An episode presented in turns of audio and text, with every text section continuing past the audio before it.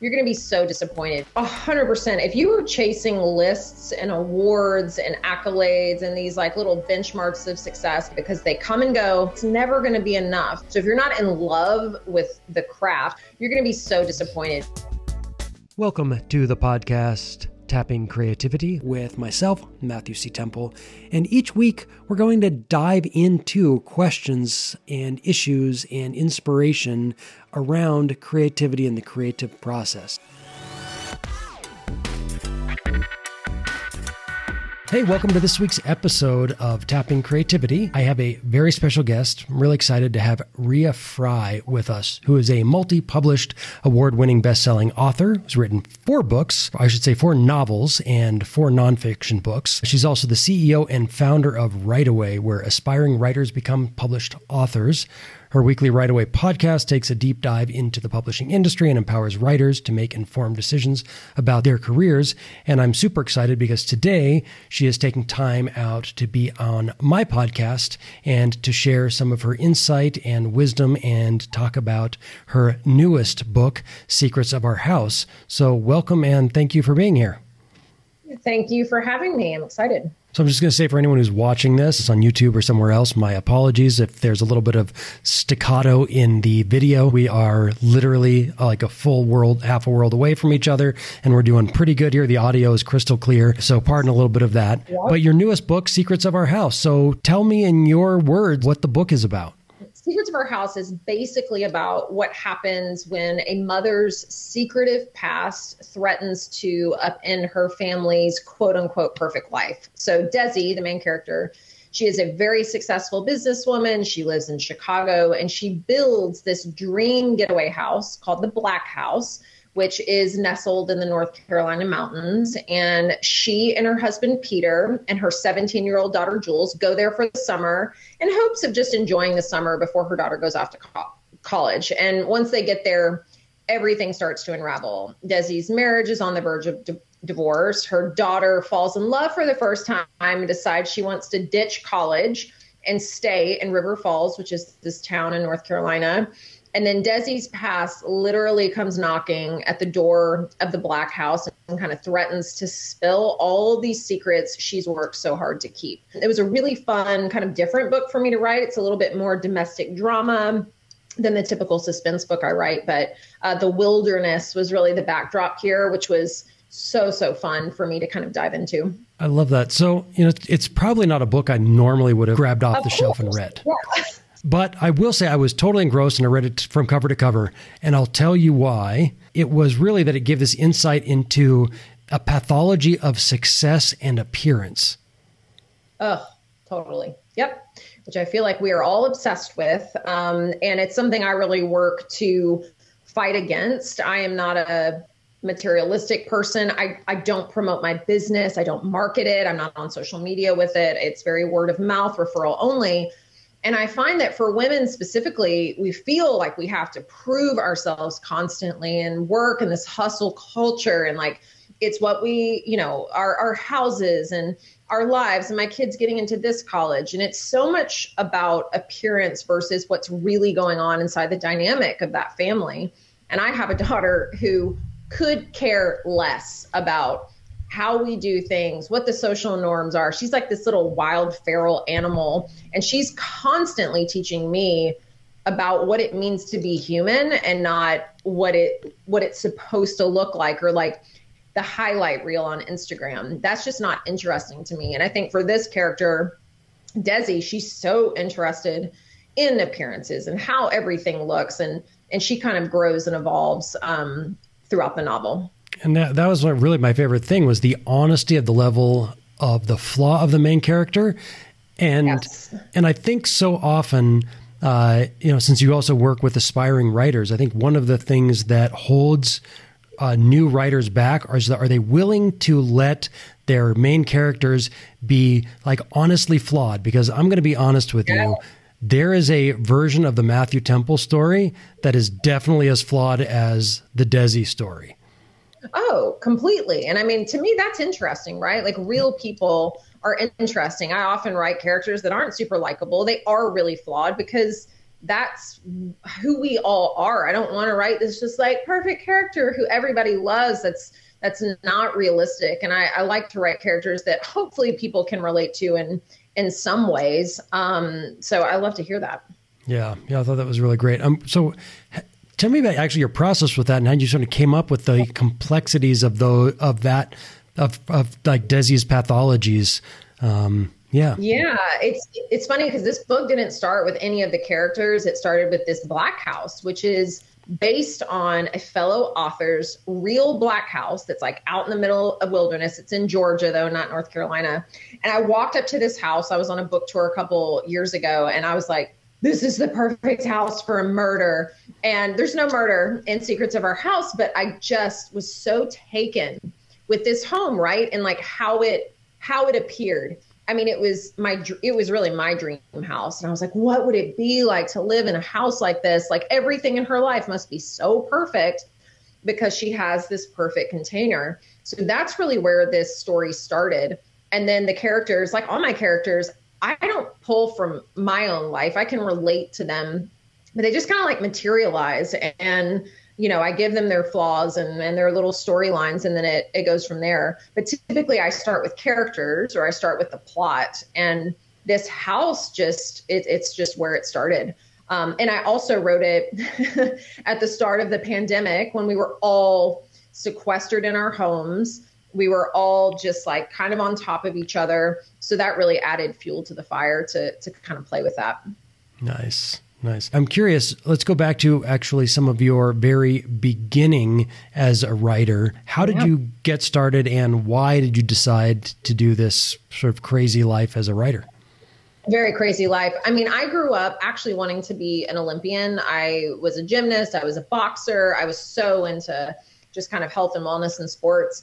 But I grew up in a very creative household. My dad's a fantastic writer. I was always writing and reading. But I believed the stereotype, like everyone else, that you can't make money as a writer. You can't make a living as a writer. It's just a hobby. And so when I decided to go to college, I was a total nerd in high school and got all these scholarships and actually didn't want to go to college. I just wanted to go to work. But I decided to actually go to Columbia in Chicago for uh, creative writing.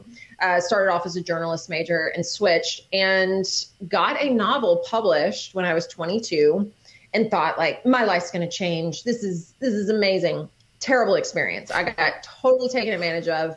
I signed with the Vanity Press. I did not know what I was doing. I did not know a thing about the publishing industry. So I took it upon myself after that to learn everything I could. I worked at a literary agency. I became a journalist on death row. I worked as a ghostwriter, as an editor.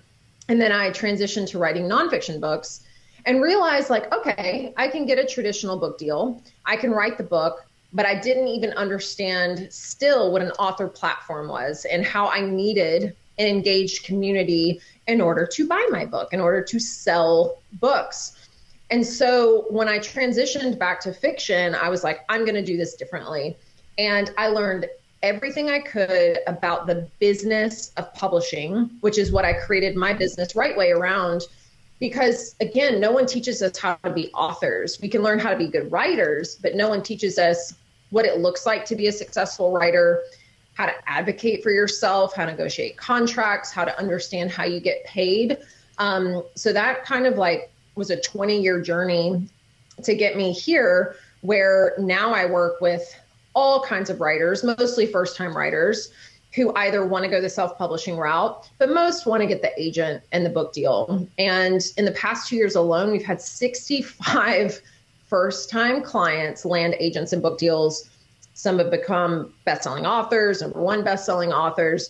So it's been the most gratifying, um, business uh, to just help usher people's dreams into the world. It's amazing. I love that. You know, you talked about you're getting sort of your first difficult experience and, and having, yeah. and having to do that. And I'm curious, you know, obviously being a writer, there's so much to do yourself. What was some of the inspiration for you to be there for other writers? Yeah. I mean, I feel like it's just my job as an author to give back to other authors, because it is a very private, antiquated, hush-hush industry where you literally do not know like how it all works math and how you're going to make money and you don't know your numbers. And so as I was learning about it, I started, you know, I've always worked with writers, but I created this side hustle that then became Write Way, where I was like, you know what, I'm going to tell you everything that the publishing industry is not going to tell you, because we romanticize this industry so much and think you get a book deal or a movie deal and you're set, right? Like, I can't tell you how many times when my first book came out in twenty eighteen, you know, everyone's like, oh, have you hit New York Times bestseller list yet? Oh, you know, like, when's the movie coming out? Oh, you know, blah, blah, blah. Or has your husband quit his job yet because you're making so much money? And it's just funny that these stereotypes exist. And so I really wanted to cut through all of that. And we started this podcast, The Write Away Podcast, to do just that in twenty twenty, which demystifies the publishing industry, tells you all the stuff that people don't tell you. Um, and it, we, we have since rebranded to The Real Story. Um, our podcast is now called The Real Story, which really goes a little bit beyond writing. Um, but we wanted to just offer people resources and really help them um, just navigate their way. I've been called like a book doula instead of a book coach, because I'm helping people just kind of birth their ideas into the world. I love that. I relate to it very much. You know, when uh, about three years ago, I decided I needed a sabbatical from having been in Hollywood for twelve years. My wife's Kenyan. She wanted to uh, come back and figure out what she could do sort of business-wise that could actually really help her, com- you know, her community here. I literally got rid of everything I owned. I moved to the other side of the world and was able to give myself a sabbatical. And during that time, I also really started to kind of wake up to this thing. Well, okay, now I have time, and I'm also in a place where there are a lot of people who haven't had the opportunity to, say, train with or work with someone that had my level of experience. And so I just started yeah. doing workshops and, and like even like in the small town in like central Kenya where we lived, just like at this little tiny like arts organization. And I came and did things in Nairobi. And, and I think one of the things that inspired me, and you maybe can kind of speak to this too, is that diversity of voices, or anytime you're helping a story get told, the thing is, is that at the beginning, one of the things I thought of is, you know what, I'm doing this for them, right? Like they have yeah. a story and they need to share their story. And then at a certain point, I realized the way that I've been able to experience eons ago or potential futures, the way I've experienced being a, you know, a, a black woman in se- the segregated South or, yep. you know, whatever else, the only way I've done that is because somebody told their story. Yes. And if completely. I can help somebody tell their story, that's going to give me the opportunity to have an experience I would never have otherwise. Uh, I love that. And that's what I love about who I work with, because again, we're, we don't market on social media. We don't do any of that. We, people just come to us word of mouth. And most of our clients are diverse and come from these rich, like amazing backgrounds with these incredible stories. And I find it so interesting how whatever I'm studying or interested in, those clients find me naturally. And then I'm always learning from them. Just like you said, it's just so incredible and such a gift to be able to be a part of that and be a part of them getting their books out into the world. And they're going to affect so many thousands of people. And it's just this beautiful ripple effect along the way. You know, and it's interesting to see, like, getting that work out there too. I was working with a guy who wants to, he's, you know, he's working on his first script. And he asked me, he's like, do you think this is crazy? Like, am I ever going to sell this? And I said, if you're doing it for that reason alone, then yeah. And first of all, it's crazy, yes. And if that's that reason alone, it's going to be disappointing, because yes. you finish a book for like a nanosecond, right? Yes. And then it's finished. But the writing of the book is just hours and days and weeks and months and even years. Yep. Right? Completely. So Completely. It's like doing that. Like, it's when you're showing up and doing it, if you can fall in love with doing it, then it's a complete victory no matter what happens oh, afterwards. A hundred percent. If you were chasing lists and awards and accolades and these like little benchmarks of success, you're going to be so disappointed, because they come and go, and then you're going to constantly raise that bar, and it's never going to be enough. There's no amount of books you can sell that's enough. There's no amount of lists that you can hit that's enough. So if you're not in love with the craft, which I have to say, though, speaks more to fiction writers. Nonfiction, which is the bread and butter of our business, these people aren't writers. They are C E Os, executives, lifestyle experts, people who have stories to tell, who want a book to really encapsulate whatever it is they're doing to help, you know, promote their brand or business. So they aren't often as emotionally attached to the success of this like one thing. It just fits into their arsenal of other products. But for fiction, you can be so emotional about that and just be like, this book has to do so well or else I'm a huge failure. Um, and I think what you said is is absolutely right. Like you you have to enjoy the journey. Like I love the the writing process is my favorite because unfortunately today you can't just be an author. You have to be a marketing wizard and a social media guru and a salesperson. I know it makes me so frustrated. I'm on a mission to to have authors just be authors again. We want to be creative for a reason. I'm not a freaking spokesperson or a salesperson. I never signed up for that. I want to be a writer, and I have such little time to write. Like all my books are written in like a month to three months because wow. of the production like timeline and running a business and homeschooling my child. So it's always crammed into these little pockets, so just fast and furious pockets. And I wish we had more time to process, to sit with an idea, to get paid really well for it. So you don't feel like you always have to to have a side hustle as well. Right. Gosh. Yeah, I, I hear you. That's my least favorite thing. It's like, and I've, I've had to, having to shift that a little bit. Like say, you know what, I'm going to have to try and fall a little bit in love with the stuff that I hate because like, I mean, oh, I mean, you know, there are things, but like, you know, my last documentary that I, that I made, you know, and it got out, you know, we, we got it, it Vertical Entertainment distributed it, and you can, it's on Amazon Prime, and, or if you have like Canopy awesome. or whatever through your local library, you can get it yeah. there too. And, you know, but even still, like there was a whole lot of marketing stuff that I could have done that probably would have helped elevate the exposure. And I'm just like, that's not me. And now I'm thinking, okay, well, that I felt like was a really important project. And if you're homeschooling your daughter and you talked about being a, you know, an athlete, it's called Hardball, the Girls of Summer. And it's about women who play baseball in America right now. Uh, we're playing it. hardball. Yeah. Amazing.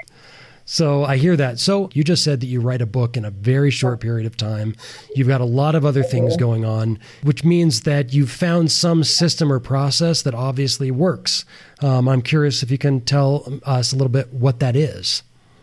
Yeah, definitely. So I've always been a really fast writer. I have to be. Um, with our clients, for instance, we create these nonfiction book proposals. They're one hundred pages each. So if we've had sixty-five clients over the past two years, that is a lot of pages and a lot of words. So I'm very organized with how I approach my business and my clients. But with fiction, I really wanted to create kind of the sacred space and bubble where I could write. And I don't, I'm not one of those writers that like, I get up and I write fifteen hundred words every day.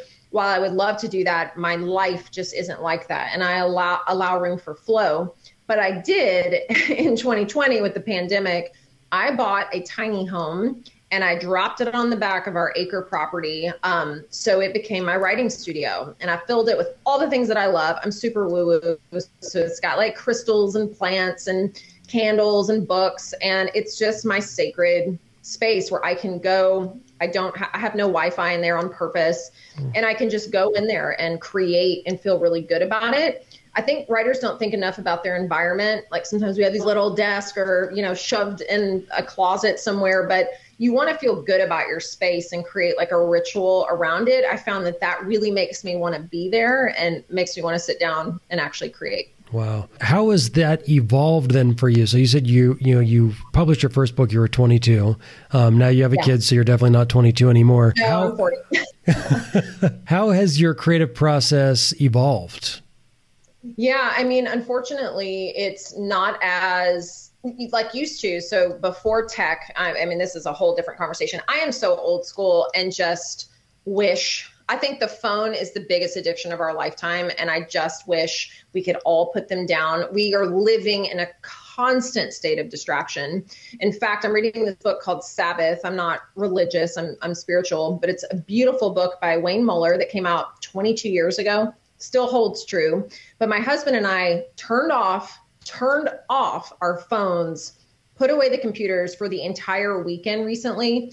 And it was the biggest revelation to realize, oh my God, we're not connecting with each other. We are in constant reactive mode and responding to people and distracted. And I found myself during that be, waking up like the creative spark that used to permeate my every second. Like I used to be someone before all this tech shit, where I would just like stare out a window and ponder or read poetry or go on walks and process and just be alone with my thoughts. And now we're just consuming all the time. We don't have any time to think or be creative. So I think the creative process for everyone has really suffered a lot because we don't create that physical space and mental space in order to do so. So I'm on a mission now. I'm like, every weekend, you know, that we don't have stuff going on, we are turning off our technology and just coming into the day. Like I had to navigate, my daughter and I went hiking, and because I turned my brain off, I put in Waze to the little thing. I actually made a wrong turn on the way back because I'm not used to paying attention and using my brain to problem solve, to critically think. Um, so I am so, so, so passionate about that and just getting us all more distraction free. I don't know why we've all agreed to carry these little, you know, drug addictions in our pockets all day, every day. It's, I think it's a real problem, and I wish we were kind of talking about it more. Yeah. I, I, it's such a, such a good point. I was thinking the other day when I was traveling, and there was something that says, please uh, practice social distancing. And I just hit me. I was like, wait, social distancing is what we should call social media, because basically oh it seems God. like we're social, but we are so distant. No, so distant. It's, it's we're, uh, you know, young people are more connected than ever. They are lonelier than ever before. The suicide rates are higher than they've ever been. And that's what I've realized is like, I actually want to be an author without social media. I've already deleted Twitter. I deleted LinkedIn. I'm deleting Facebook after this launch. So I just have Instagram left. And I want community in real life. I want to sit across from someone and actually connect. And I'm not saying all tech's bad. You're on the other side of the world. It's so cool that we can do this. But when we are becoming voyeurs and just staring into the glow of our palm and swiping and scrolling and liking, that does not take the place of, of real connection and real community, which I think we are all desperately craving. I agree completely. And I think since you tied that into also like the creativity, is that having space, having time, having boredom, having, you know, it's like, boredom. It's vital, isn't it? It is so vital. And I look at my nine-year-old who, again, is amazing, but she has an iPod Touch for music. She listens to podcasts. She has a Nintendo Switch. When she's not doing one of those things, she's like, I'm so bored. What do I do? And I already see the consumption and the addiction of just listening and consuming something. So actually, this is the week of launch, my book launch. I sent my husband and my daughter away to these tiny homes an hour from here. There's no tech. They didn't bring phones. And she is she is napping. She's hiking. She's coming back to just grounding herself and being bored and drawing and doing puzzles. And I'm like, if it's affecting nine-year-olds that severely when they just are introduced to tech and you see how addictive it is, what do you think it's doing to our brains where we just, we, that is the relationship that we're really in, is with our tech. It's not your spouse. It's not your child. It's your phone. And I just don't want to play by those rules anymore. I really, really don't. I think that's important. So you're probably the last question I was going to ask you, and I think this is you, you might have just uh, answered it, but uh, when you're working with clients or people know you're a writer and you're fairly prolific, uh, and they say, uh, they ask you like how to deal with writer's block, what do you tell them? Yeah. Yeah. I mean, you know, my biggest piece of advice for that is probably going to not be the best advice, but it is for me. I actually step away from the page and I go on a walk without my phone, and I process, and I actually allow my brain to to kind of think. And that is when I come up with my best ideas. A lot of people say that about the shower, because you're not plugged into something. You don't have pressure. You need that space. For me, most of my writing and problem solving doesn't come like in front of the computer. It comes when I'm away from it and away from technology, and I'm allowing myself to just kind of think about it. Um, so I think building in process time and just kind of sitting with an idea. Um, but then, you know, at some point you do have to sit down to write. So a lot of people will end their day like in the middle of a sentence or in the middle of a scene. So when they go back the next day, they're not starting with a blank page. They're starting in the middle of something, which really creates forward momentum, which I think is really cool. That's really great. And I think sometimes too, is this idea of like, patience.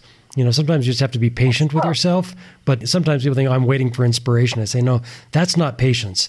That's just procrastination. Yes. Patience is basically saying, you yes. know what? If I do three things today, if I sit down and I don't even get very much done, but I've actually sat down and I've given it, or you yes. say, you know, I'm going to go on a walk and I'm going to clear my brain. I'm going to come down and I'm going to write, you know, ten bullet points of things I can come back to. Anything to just, you know, but yeah, exactly. just allow this process. It is a it is a creative process. They call it a process for a reason. It's not a it's not a creative solution. It's not, you know, you're a writer. You're not a have written, which means you have to be well, writing. And, yeah. and and exactly. And the last thing I'll say about the phone and just that is we spend on average five hours a day on our phones. Five hours plugged into that. That's not even computer time or T V time. So if you can block out one focused hour a day, which everybody can, I don't care what anyone says, you one thousand percent can do that. And you put away the phone, you turn off your notifications, you would be amazed at what you can get done in one focused hour. I, a lot of people will realize they can't do it. They're like, they'll work for two minutes and they'll check their email and they'll work for two minutes and then check their text messages. So we have to retrain and rewire our brains to learn to not multi-focus and not multitask. And then you you will be amazed at how much time you actually do have when you do that. I love it. Well, Rhea, thank you so much for showing up on the podcast, for sharing your insight, your the wisdom that you have gained as a writer over the years. Um, I'm really excited to learn more about Write Away. And I will say this uh, new book of yours, Secrets of Our House, I read it from cover to cover. I want to thank you, too, for writing a book that gave us an honest picture of a human being struggling with the realities of, of life. So thank you for bringing this little gift into the world and taking the time to do it. And uh, I'm excited to for the next one and to stay in touch for sure. Absolutely. Thank you so much. This was so fun.